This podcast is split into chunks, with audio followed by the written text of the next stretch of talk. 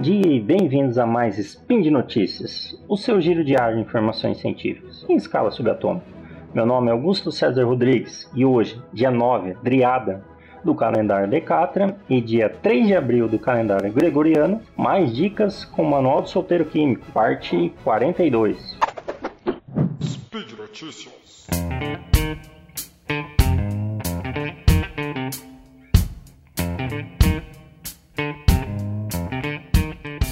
E vamos nessa para as dicas de hoje, pessoal. Dicas bem variadas dessa vez, tá? Não tem um tema, são aleatórias aqui, qualquer dicas, mas que foram testadas, funcionam e vão te ajudar no seu dia a dia, dicas e gambiarras aí, explicando sempre por que isso funciona.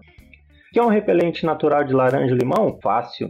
Você vai precisar somente de uma unidade de limão ou de laranja e de 15 a 20 cravos da Índia. Selecione uma das frutas e parta ao meio. Em seguida, espete os cravos da Índia na superfície da fruta cortada. Isso será suficiente para que o odor dos cravos se espalhe pelo ambiente, afastando os insetos. Por que, que isso acontece? Porque o cheiro característico do cravo, originado pela presença de eugenol em sua composição, é capaz de afetar os mosquitos, além de moscas e formigas. Então, o repelente natural aí, se você quer afastar moscas, mosquitos e formigas, só usar metade de um limão ou laranja e de 15 a 20 cravos da Índia. Aproveitando, sabe por que, que a picada de um mosquito coça? Vamos lá. A saliva dos insetos é composta por um coquetel de proteínas anticoagulante, vasodilatador, antiplaquetário isso facilita a absorção do sangue, mas acaba provocando uma reação alérgica em seu alvo, que no caso é você ou eu, né? E consequentemente gera coceira. É, o que varia entre um inseto e outro é a quantidade dessas proteínas. Por isso que às vezes uma mordida de uma mutuca é, coça mais do que uma de pernilongo, tá? Aí no caso tem as pessoas alérgicas, né, que é mais agravante ainda. Então, um repelente natural de laranja ou limão, você corta no meio a laranja ou limão, de 15 a 20 graus da Índia, vai ajudar a manter longe os mosquitos, moscas e formigas. Calorzão, tá afim de um refrigerante bem gelado, mas ele acabou ficando sem gás? Como que você faz, como você evita que seu refrigerante fique sem gás? Então vamos lá. Ao servir, o refrigerante ele deve ser despejado aos poucos e com o copo inclinado, para evitar agitação. Isso aí a gente já sabe, né? Muitas pessoas já fazem. Só que agora vou ir contra as pessoas do gelo e limão. Eu odeio gelo e limão no meu refrigerante. Eu sei que tem lugares que já vem o gelo e limão. Se você pede o gelo e limão, o pessoal não tira. Eles não sabem fazer sem outra maneira. Mas vamos lá. O gelo e limão, além de outros ingredientes, eles aumentam a interação com superfícies rugosas, o que também estimula o desprendimento de gás. Então, cara, melhor evitar. Gelo e limão vai fazer com que o seu refrigerante fique sem gás mais rapidamente. A melhor opção para evitar é um copo de, de, vidro bem limpo, pois a sujeira também aumenta a perda de gás. Então, quer evitar ficar um refrigerante sem gás? Quando for colocar o refrigerante no copo, coloca ele de lado para ter menos agitação. Evita gelo, limão e outros ingredientes aí que vão aumentar a interação com superfícies rugosas e de preferência um copo limpo, tá? Esse já não, não garanto, depende do seu estabelecimento. Falar nisso, por que, coloca gás no refrigerante? É, a importância do gás no refrigerante, inicialmente ela estava relacionada com a capacidade que o gás tem de influenciar o sabor e, principalmente, lá no começo, na invenção do refrigerante, diminuir a proliferação de micro-organismos aeróbicos. Então, inicialmente, ele foi colocado no refrigerante para inibir a proliferação de micro-organismos aeróbicos e o que acabou também influenciando o sabor, deixando ele com um sabor melhor, beleza? O próximo, acabe com as marcas de queimado nas panelas. Você queimou tanto sua panela que nem um longo molho tira aquelas, marcas, aquelas marcas de carvão? Desiste do martelo da talhadeira. Coloca um lenço amaciante no fundo da panela e enche de água bem quente. O detergente ou condicionador do lenço soltarão até os resíduos mais queimados. Lenço amaciante ele é utilizado principalmente em, em máquinas de secar roupa, para não deixar a roupa é, seca, tá? É, esturricada, esturricada não, tem outro nome. Ela, a, a, roupa acaba ficando tão seca que ela fica dura. Então, se você coloca um lenço umedecido dentro de uma máquina de secar, a roupa vai ficar seca, mas não vai ficar aquele com aquela dureza, né? Sai uma roupa assim, ela fica de pé na sua mão. Não, ela sai já é, mais macia o tecido. Então, ele é vendido em alguns lugares no Brasil. Você acha bem mais fácil por importação. mas aí não, não tá, tem vindo ultimamente mais para o Brasil, você consegue achar um lenço amaciante, tá? Lenço amaciante.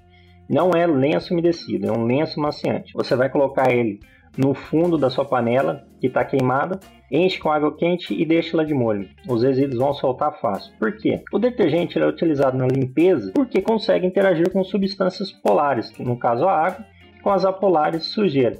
Então, o detergente o amaciante presente no lenço amaciante vão interagir com a água, que é, que é polar, e a sujeira, que é polar, fazendo com que aquelas marcas de carvão saiam com mais facilidade de uma panela que você queimou. Bem, o próximo, aproveite o controle de cruzeiro sem que ele se aproveite de você. Estamos falando de carro, tá? O controle de cruise, ou cruiser control, ajuda a economizar combustível porque mantém a velocidade constante. Mas evite usar recursos quando for subir morros ou ladeiras, por isso, porque isso força o motor e faz o veículo queimar mais combustível. Poupe nos morros, permitindo que a velocidade se reduza um pouco na subida e aumente devagar na, na descida, como quer a natureza, né?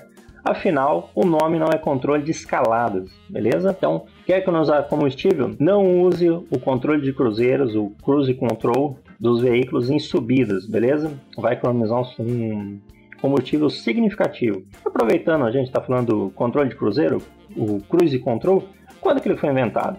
O cruise control moderno, também conhecido como é, speed start ou tempomat, isso é conhecido mais lá fora, né? Ele foi inventado em 1948 pelo engenheiro mecânico Ralph Teltor. Sua ideia nasceu da frustração de andar num carro dirigindo pelo seu advogado, que repentinamente acelerava e diminuía conforme conversava. O primeiro carro com o sistema de Teltor foi o Imperial de 1958. No caso, era chamado de Autopilot, que ele usava um disco no painel para configurar a velocidade. Então, você utiliza muito o modo cruzeiro do carro, quer economizar um pouco? Nas subidas desliga ele e faça você mesmo o serviço. Tá com uma farpa no dedo, né? Quer remover ela? Então vamos lá, sem pinça, beleza? Sem pinça. A gente sabe que as, far as farpas doem. Mas usar pinças para tirá-las ou sem querer ou sem querer você acaba enfiando ainda mais, também dói. Então, se a ponta da farpa estiver para o lado de fora do seu dedo, ou do, do, seu, do seu braço, de algum lugar que a farpa esteja, uma fita isolante bem grudenta pode ser a ferramenta perfeita para removê-lo. Cole em cima da farpa um pedaço de fita isolante e puxe depressa. Se você tiver sorte, a farpa, a farpa vai sair sem dor. Então, quer tirar a farpa do dedo, é, não quer usar uma pinça ou não ter uma pinça, tem uma fita isolante do seu lado, pega a fita isolante, passa, gruda ela no seu dedo e tira de uma vez. A farpa vai sair facinho, provavelmente sem dor. Aproveitando com essa história da fita isolante, então as primeiras aplicações de materiais isolantes para revestir cabos elétricos ocorreram na metade do século XIX, quando eram utilizados o látex Gutta-Pert, que é um bom isolante elétrico com alta rigidez dielétrica. Esse material foi usado para revestir cabos elétricos submarinos, isso antes da fita isolante. Então, foi lá em 14 de junho de 1980, o inventor britânico Jonathan Edwards Chatterton patenteou uma fita isolante feita de lona revestida com uma mistura de alcatrão norueguês, gutta-percha e resina. Na França, ainda nos dias atuais, fita isolada é chamada de Chatterton, tipo caso de marca registrada que passou a designar um produto genérico, tá? Tipo maisena. Tá? Então, pessoal, quer remover uma farpa do dedo de maneira rápida e possivelmente sem indolor, passa uma fita isolante em cima da farpa, onde ela está no seu dedo, na sua mão, no seu braço e puxa de uma vez. A chance dela sair é grande, pessoal. E por hoje é só. Lembra que todos os links comentados estão no post. Deixe lá também seu comentário, elogio, crítica, declaração de amor ou beijo para Xuxa. Lembro ainda que esse podcast só é possível acontecer por conta de seu apoio no patronato do SciCast, tanto no Patreon quanto no Padrim. Dá uma olhada lá no meu, nos meus últimos textos na coluna Games no Lab, onde eu falei sobre um jogo de vida de cachorro, a Dog's Life. Dá uma olhada, Logo tá saindo mais, sempre fica de olho, a gente tá falando sobre games e ciências. Um grande abraço e até amanhã.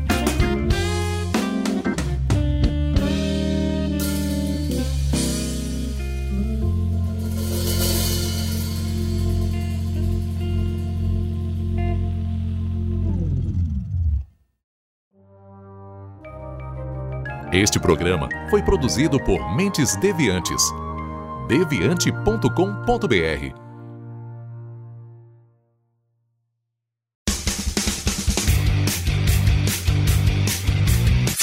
Cortes, edição de podcast.